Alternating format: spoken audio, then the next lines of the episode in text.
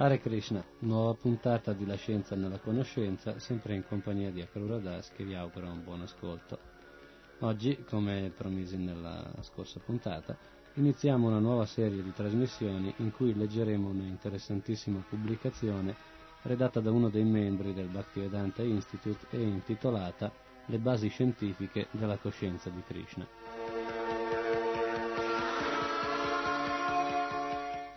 L'autore è Sua Santità Bhaktisvarupa Damodara Swami, di cui vediamo ora alcune note biografiche.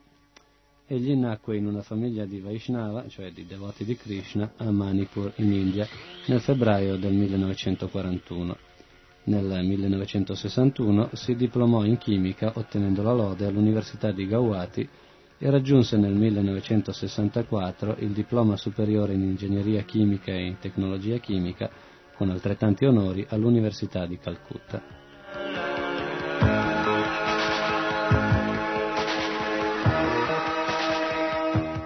Fu poi beneficiario di una borsa di studio post-universitaria per studi di ricerca messa a disposizione dalla Commissione universitaria dal 1964 al 66. Si recò poi negli Stati Uniti e fu assunto dal Dipartimento di Chimica del Canisius College di Buffalo, New York, nel 1967 e nel 1969 ottenne il dottorato in chimica.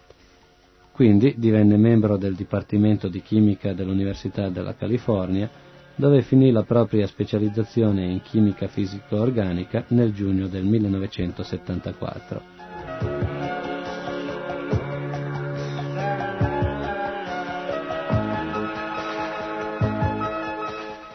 Egli lavorò poi come ricercatore e docente alla Emory University di Atlanta, in Georgia.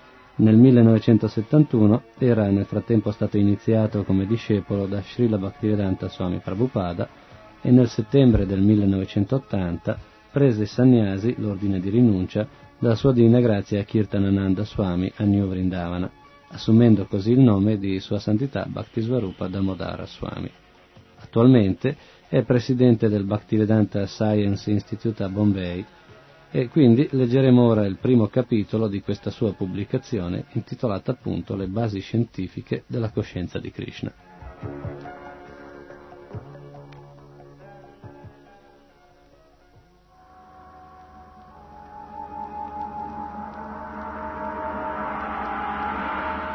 Il primo capitolo è intitolato La confusa anima spirituale.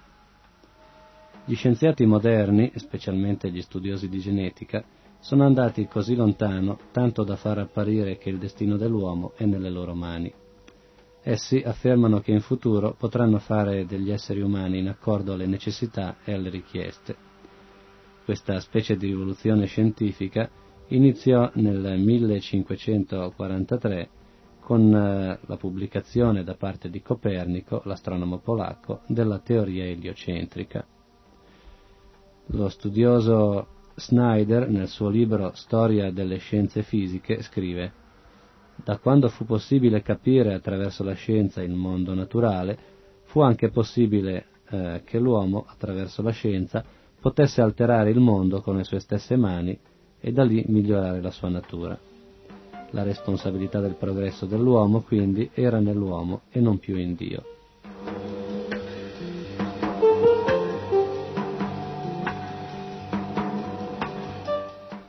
Dio creò l'universo che così obbedì a certe leggi della natura. Queste leggi furono scoperte dagli uomini, gli scienziati, perciò Dio non era particolarmente necessario, eccetto che in un senso personale.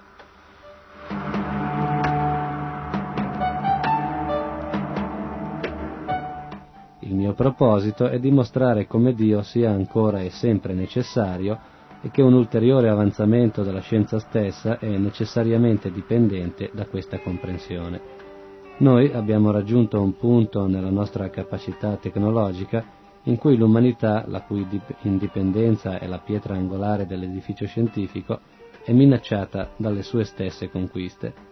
Le minacce abbondano, ma che la fine venga dalla bomba atomica, dall'inquinamento, dalla forzata solitudine o da qualsiasi altra cosa possa capitare, non si può dubitare che l'errore fondamentale è abbandonarsi all'idea di pensare che l'umanità da sola ha tutte le risposte.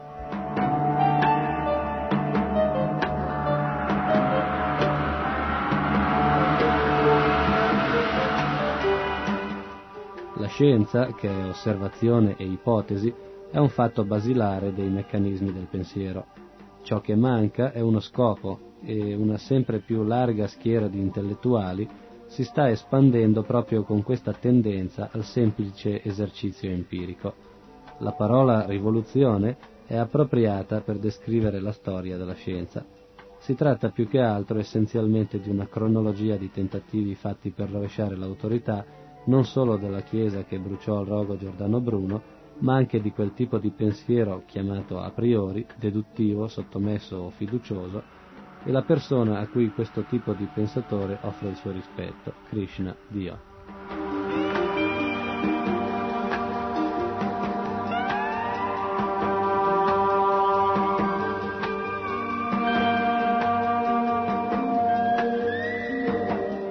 Non c'è ragione eh, qui di documentare il progresso di questa ribellione intossicante, ciò che è importante rilevare è che una volta partita nessuno l'ha potuta arrestare. Questo opuscolo è diretto primariamente ai nostri amici scientifici. Al posto di incentrare la propria coscienza su una macchina temporanea, uno deve trasferire la propria coscienza su Sri Krishna, lo scienziato supremo, sapendo che lui è il centro di tutte le attività ci possono essere innumerevoli cerchi concentrici attorno a un centro comune. Similmente, tutti gli scienziati, i filosofi, gli uomini d'affari, i politici, eccetera, possono impegnarsi nella coscienza di Krishna ponendo Krishna al centro delle loro attività.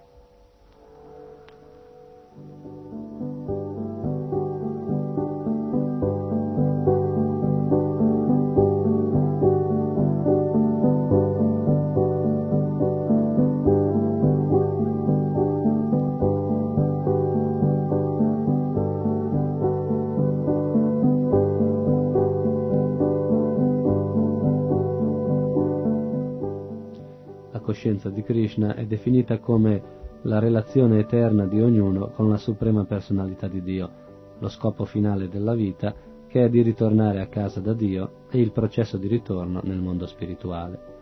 Lo zero, se è da solo, non ha alcun valore, però quando viene posto davanti ad esso l'uno, allora diventa dieci. Similmente, tutte le attività non hanno valore se Krishna non è compreso in esse, quindi possiamo capire che la scienza di Krishna è la sola scienza reale che si debba imparare e mettere in pratica.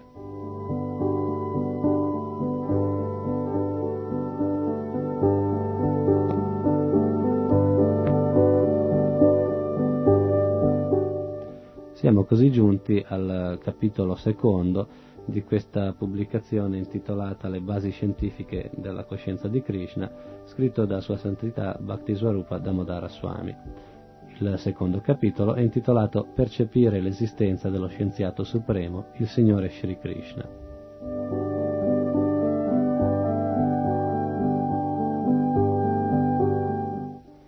Quando noi pensiamo con calma e ponderazione a questo meraviglioso universo, possiamo vedere come ogni cosa stia funzionando sotto il controllo di un cervello supremo. I meccanismi della natura sono perfettamente ordinati. Eh, le cose sarebbero poste a caso se non ci fosse uno schema meraviglioso fatto da un cervello ingegneristico e scientifico. Tutti capiscono che c'è una causa dietro ogni azione. Una macchina non può muoversi senza un operatore. Gli scienziati moderni sono molto orgogliosi dell'automazione, ma c'è un cervello scientifico anche dietro all'automazione. Anche Albert Einstein credeva all'esistenza di un cervello perfetto dietro a tutte le leggi della natura.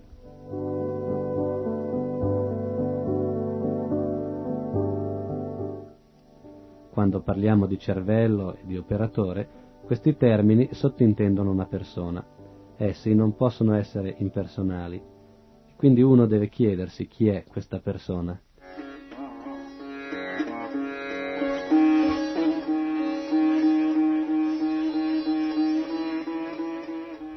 Questa persona è il Signore Sri Krishna, lo scienziato supremo e l'ingegnere supremo sotto il cui controllo lavora l'intera manifestazione cosmica. Sri Krishna dice, l'intera manifestazione cosmica è sotto la mia direzione da me essa è manifestata ancora ed ancora, e per la mia volontà alla fine essa è distrutta.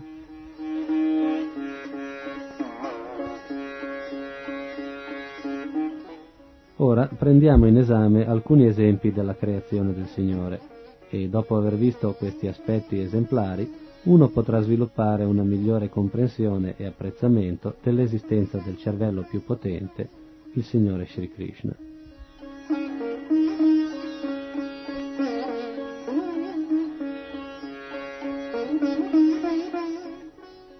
Il Sole, che vediamo ogni giorno, è la stella più vicina. Esso ha un diametro 100 volte superiore alla Terra ed è lontano da essa 93 milioni di miglia. Ogni giorno il Sole fornisce al Sistema Solare un'enorme quantità di calore, luce ed energia.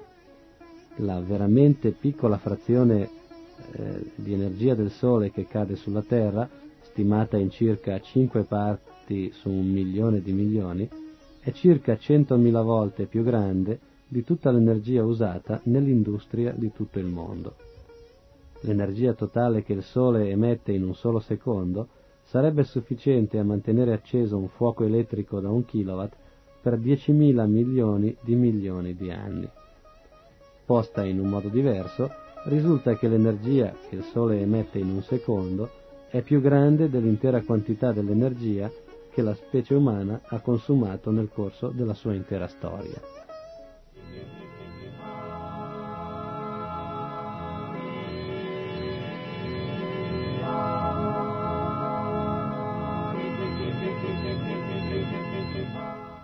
Di fatto però il Sole è solo una tra le incalcolabili stelle che fluttuano nel cielo in ogni direzione.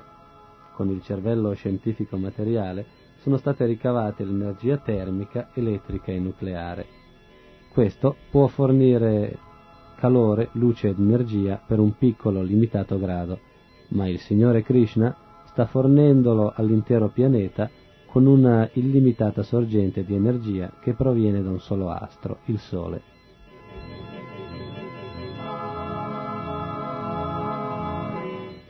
Krishna dice lo splendore del sole che dissipa l'oscurità di questo mondo viene da me e anche lo splendore della luna e del fuoco provengono da me. I pianeti rivoluiscono in un'orbita sistematica attorno al Sole, anche nel più piccolo atomo gli elettroni orbitano attorno al nucleo in modo perfetto, quindi dal campo submicroscopico dell'atomo alle distese in espansione degli oggetti galattici questo universo materiale sta viaggiando come un complesso orologio ben oliato in accordo a grandi leggi e principi di natura fisica.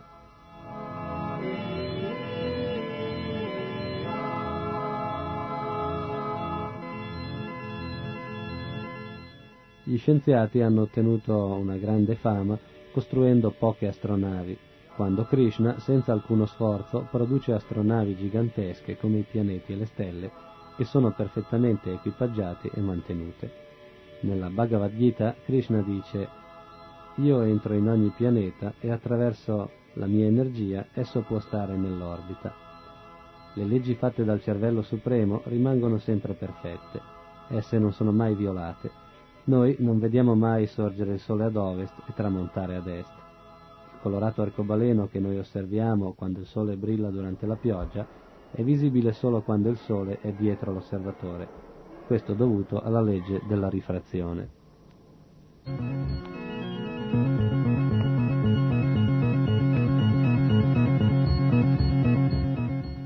Ugualmente, ogni anno le stagioni cambiano periodicamente, producendo sintomi caratteristici e unici per ogni stagione.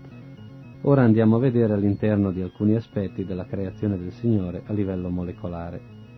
Il chimico scopre che i differenti colori nei fiori sono dovuti agli elementi chimici chiamati antocianine e dei differenti aromi sono principalmente dovuti a elementi chimici detti terpeni e composti terpenoici.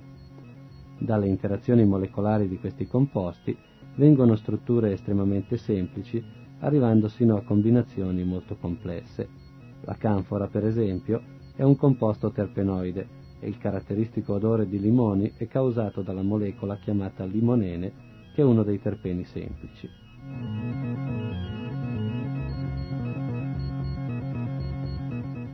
Similmente, i colori caratteristici nelle carote e nei pomodori sono dovuti alle molecole chiamate carotenoidi, che sono forme più alte di terpeni. L'interazione molecolare per ogni colore definito o aroma sono meravigliosamente unici. Un piccolo cambiamento nella posizione di pochi atomi nella molecola, una piccola variazione nella geometria della stessa o un modesto cambiamento nelle dimensioni della molecola possono fare sì che un colore cambi dall'arancio al rosso o un dolce e piacevole aroma diventi un odore pungente e repellente e che un gusto cambi dal dolce all'amaro.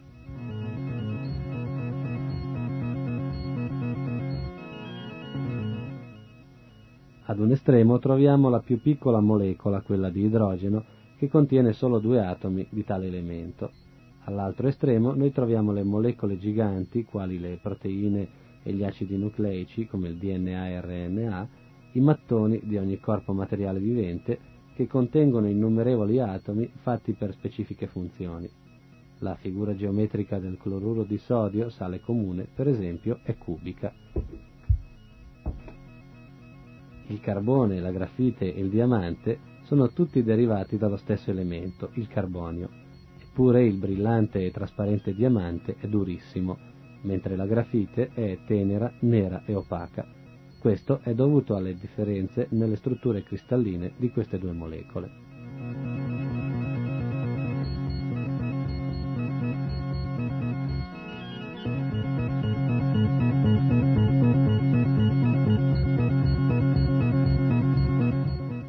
Nel reticolo cristallino del diamante ogni atomo di carbonio è tetraedro e circondato da altri quattro atomi di carbonio a una distanza di 1,54 angstrom.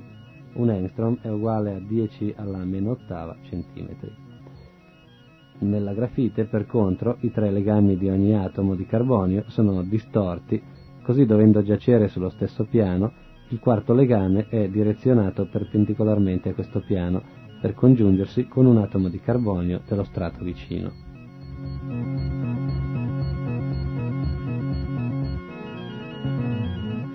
In questo modo noi possiamo citare innumerevoli esempi di legami molecolari così fantasticamente e delicatamente arrangiati, tanto che un chimico non può meravigliarsi riguardo alle più esperte mani e cervello che sta facendo tutti questi meravigliosi e artistici arrangiamenti nel suo laboratorio.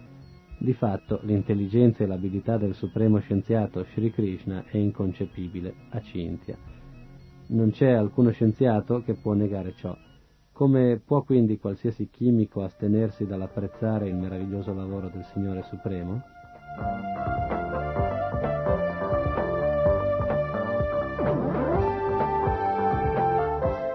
Nella Bhagavad Gita noi troviamo una persona deve meditare sulla persona suprema come su colui che conosce ogni cosa, come colui che è il più vecchio, che è il controllore, che è il più piccolo del più piccolo, che è il mantenitore di ogni cosa e che è oltre ogni concezione materiale, che è inconcepibile e che è sempre una persona.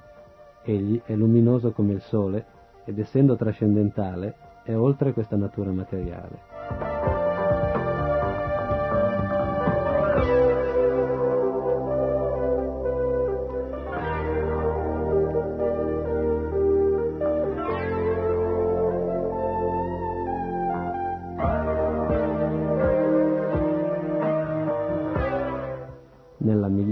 Ipotesi, gli scienziati possono solo tentare di imitare i meravigliosi lavori artistici del Signore Supremo. Essi non possono fare questo in modo appropriato e molti dei loro tentativi si risolvono in sbagli e delusioni. Anche quando essi ottengono un parziale successo, questo avviene attraverso grandi difficoltà.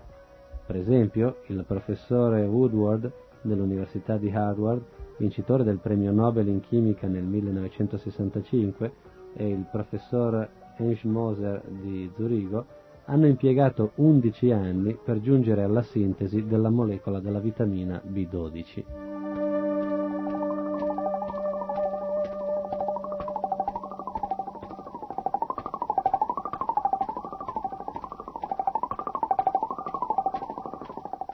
Tutti assieme, per un totale di 99 scienziati da 19 paesi diversi, si impegnarono solo per raggiungere questo piccolo risultato. Però Krishna sta producendo tutte queste complesse molecole a volontà.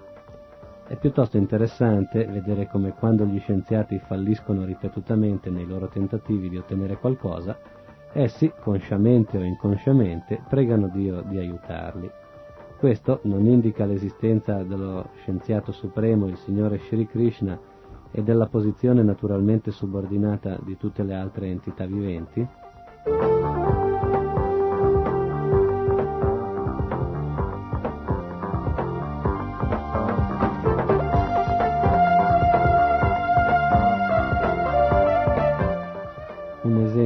Crudo è l'esplosione che avvenne nella capsula spaziale Apollo 13 durante il tentativo di allunaggio dell'11 aprile del 1970.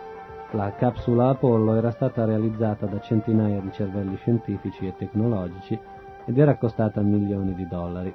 Nessuno avrebbe potuto prevedere che si sarebbe verificata un'esplosione. Quando accadde, comunque, e le vite dei tre astronauti furono in pericolo, quelli che erano coinvolti nella missione chiesero a tutti gli uomini della Terra di pregare Dio per il ritorno degli astronauti. Tale è la situazione. Nel momento del pericolo molte persone tendono a ricordare Dio, però negli altri momenti se ne dimenticano.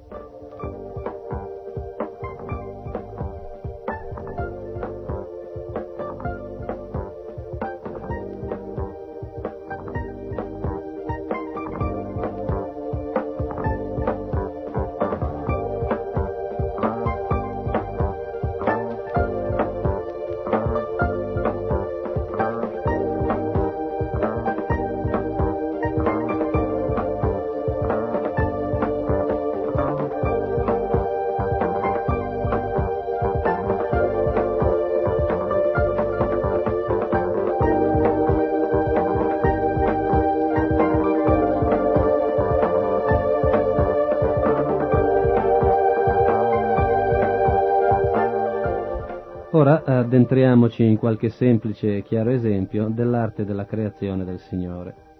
Noi vediamo che tra le più basse forme di entità viventi l'organizzazione sociale è mantenuta molto accuratamente.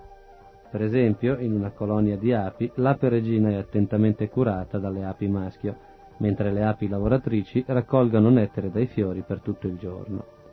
È piuttosto sorprendente considerare come le api, con i loro piccoli corpi, possono raccogliere una tale grande quantità di miele per se stesse e altrettanto per gli altri esseri viventi.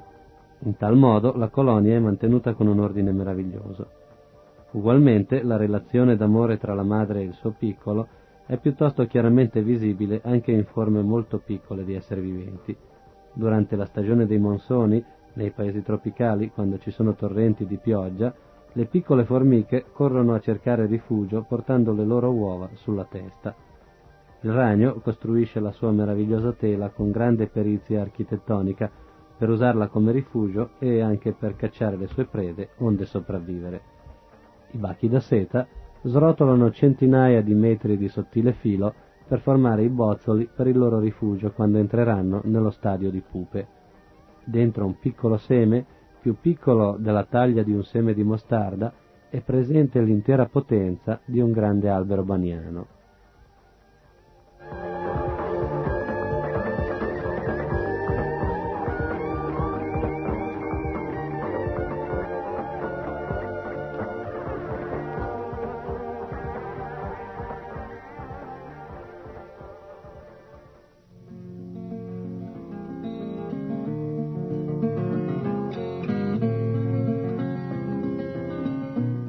In questo modo noi possiamo vedere il meraviglioso arrangiamento del Signore Supremo che crea, mantiene e governa tutte le entità viventi, piccole o grandi.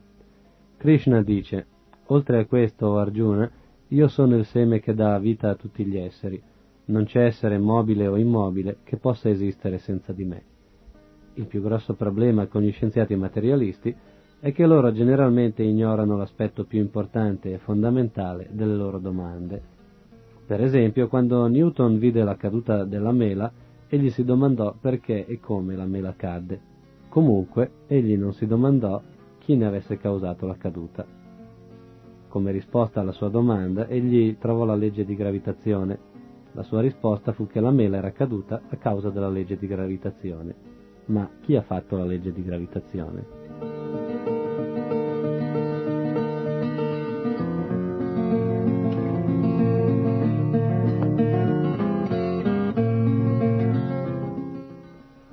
Srila Prabhupada in un modo molto simpatico spiega che la mela non cadde acerba ma matura, perciò la teoria della gravità di Newton non era abbastanza per spiegare la caduta della mela.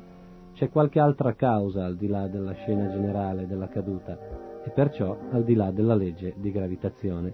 Questa causa è il Signore Sri Krishna.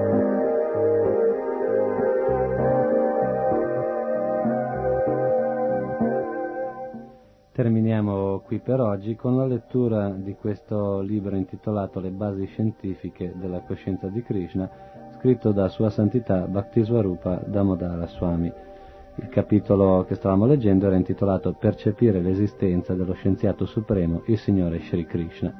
Continueremo nella lettura con la prossima puntata. Per oggi terminiamo qui e Akrura Das vi saluta. Hare Krishna.